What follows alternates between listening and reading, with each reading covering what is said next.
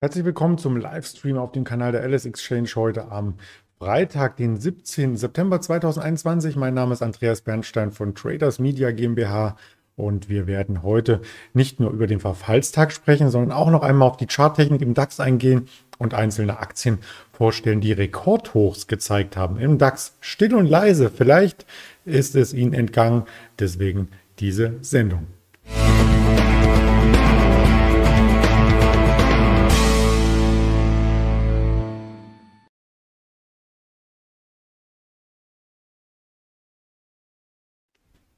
Der Hintergrund deutet es bereits an, heute ist Verfallstag, das heißt, heute verfallen Index, Futures, Optionen auf die Indizes zur Mittagszeit auf den Stocks 12 Uhr, 13 Uhr auf den DAX, kurz danach MDAX, TechDAX und 17.30 Uhr auf die Einzelaktien am deutschen Markt und in den USA ist das Ganze ähnlich. Auch da zum Schluss der Verfall und ich möchte das Ganze hier über den Tag entsprechend begleiten, aber nicht alleine, sondern da habe ich immer tatkräftige Unterstützung, diesmal mittags von Shara, von unserem Händler, von der Alice Exchange gegen 11.30 Uhr wird er hier zugegen sein.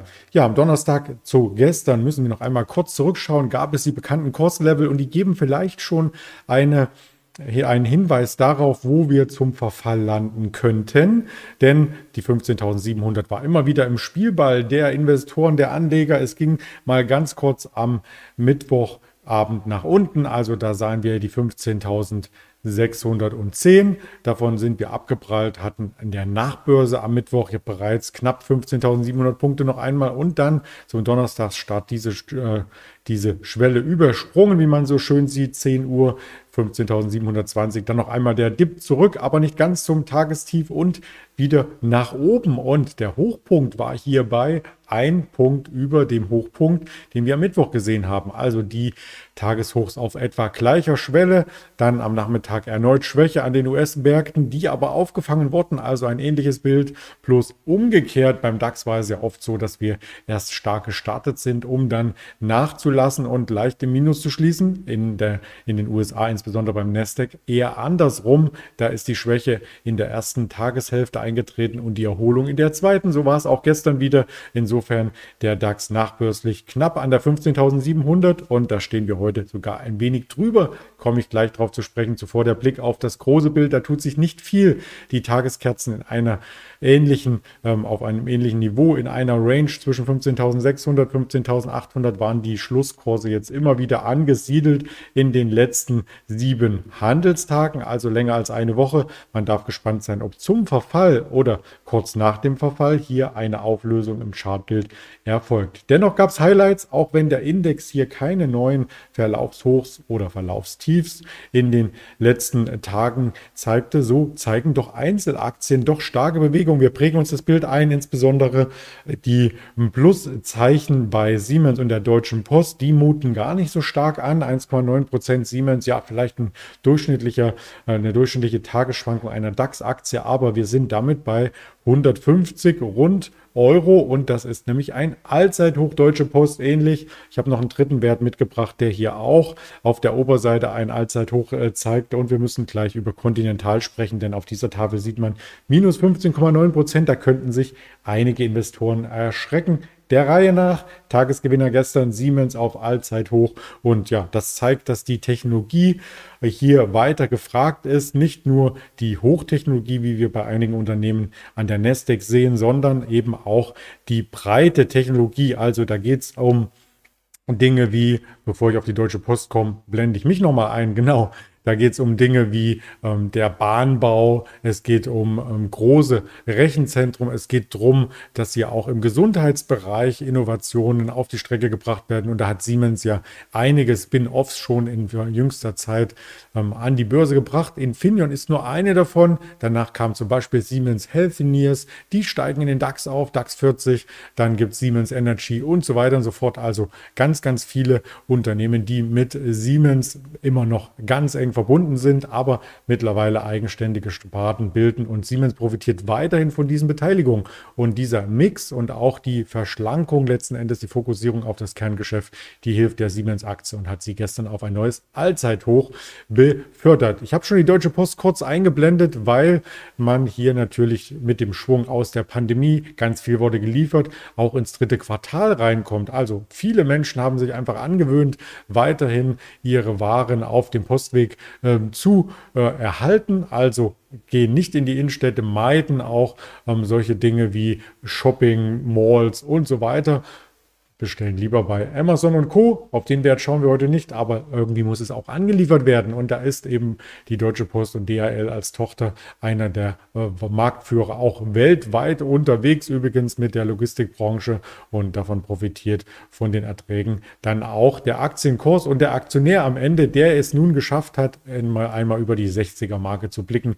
Wir hatten Anfang der Woche schon mal ganz kurz drüber berichtet und wir hatten eben auch Infineon genannt und die Infineon ist hier mit einer der Werte gewesen, die in jüngster Zeit eben im DAX ein Allzeithoch zeigten. Also sehr schön anzusehen. Infineon nun mit der Chip-Nachfrage, die weiterhin hoch ist, kann der Wert auch profitieren. Ist nicht ganz so dynamisch wie eine Nvidia, zum Beispiel aus den USA, aber dennoch unser Vorzeige-Chip-Hersteller und der hat es dann letzten Endes auch verdient.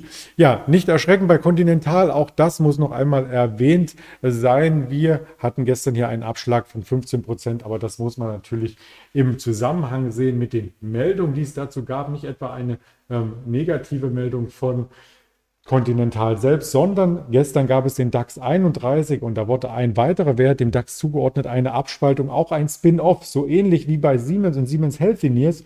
Äh, vor wenigen Jahren ähm, wurde hier quasi ähm, die Antriebssparte abgespalten und die Aktionäre von Continental hatten für fünf Continental-Aktien eine Vitesco bekommen. Gestern, wir sprachen darüber am Montag mit Roland Gestern war es nun soweit 31 Werte im DAX und heute sind es wieder 30. Also die Magie, sozusagen die Hexen, haben damit überhaupt nichts zu tun, sondern es war eine ganz normale Abspaltung und rechnerisch ist die Vitesco-Aktie, also 5 Continental, eine Vitesco, wenn man die wieder zusammenrechnet, im Grunde genommen das Gewicht gewesen, was auch die Continental am Vortag einzeln darstellte. Und wenn ich das mal zusammenrechne, das habe ich in der Tat getan, kommt man auf einen Abschlag von nur in Anführungsstrichen 1,3, 1,5 Prozent je nach Bezugs Punkt, die Continental gestern verloren hat. Das könnten auch ähm, schreckhafte Verkäufe gewesen sein oder Stop-Loss-Ausführungen, ähm, weil eben der Kurs so schnell absagte. So ähnlich wie bei einer Dividendenausschüttung. Da muss man natürlich in solchen ähm, Momenten auch die Stops anpassen und vielleicht sind die Aktionäre dann heute wieder gewillt, bei Continental zuzugreifen, denn die fokussieren sich damit auf das Kerngeschäft und haben eben diese eine Sparte so ein Stück weit nach hinten ähm, gelegt, beziehungsweise an die Seite als eigenständiges Unternehmen gestellt, was jetzt auch loslaufen könnte. Also das kann man natürlich auch als Aktionär erwerben. Fear and Greed, auch darauf schauen wir jeden Morgen quasi von CNN. Der Index über das Sentiment, der ist leicht gestiegen. Also das heißt, wir nähern uns wieder den komplett neutralen Bereich. In die Angstzone ging es nicht tiefer hinein. In den USA hatten wir auch äh, die Bewegungen immer wieder im Nasdaq nach unten, wieder nach oben, Dow Jones nach unten, nach oben, per Salto gar nicht so viel passiert. Auch da wirft der Verfallstag so ein bisschen seinen Schatten voraus. Und in der Vorbörse sehen wir nun wieder 15.725, waren schon bei 730. Das Hoch von gestern, 741, haben wir im Visier. Darüber könnte ein Ausbruch erfolgen. Aber wenn man sich die Kursschwankung der letzten Tage anschaut, ist wohl eher die Fokussierung um die 15.700 hier zu erwarten. Ein Wirtschaftstermin ist auch einiges zu erwarten. 10 Uhr die Leistungsbilanz aus der EU, 11 Uhr Verbraucherpreisindex und dann am Nachmittag die, der Uni Michigan Verbrauchervertrauen Index zusammen mit Reuters. Der verfallen noch einmal die Daten hier auf den Punkt gebracht. 12 Uhr Stocks, ähm, die entsprechenden Index Futures 13 Uhr DAX, kurz danach MDAX, TechDAX 17.30 Uhr in der Schlussauktion. Dann für die Einzelaktien die Optionen und Single Futures.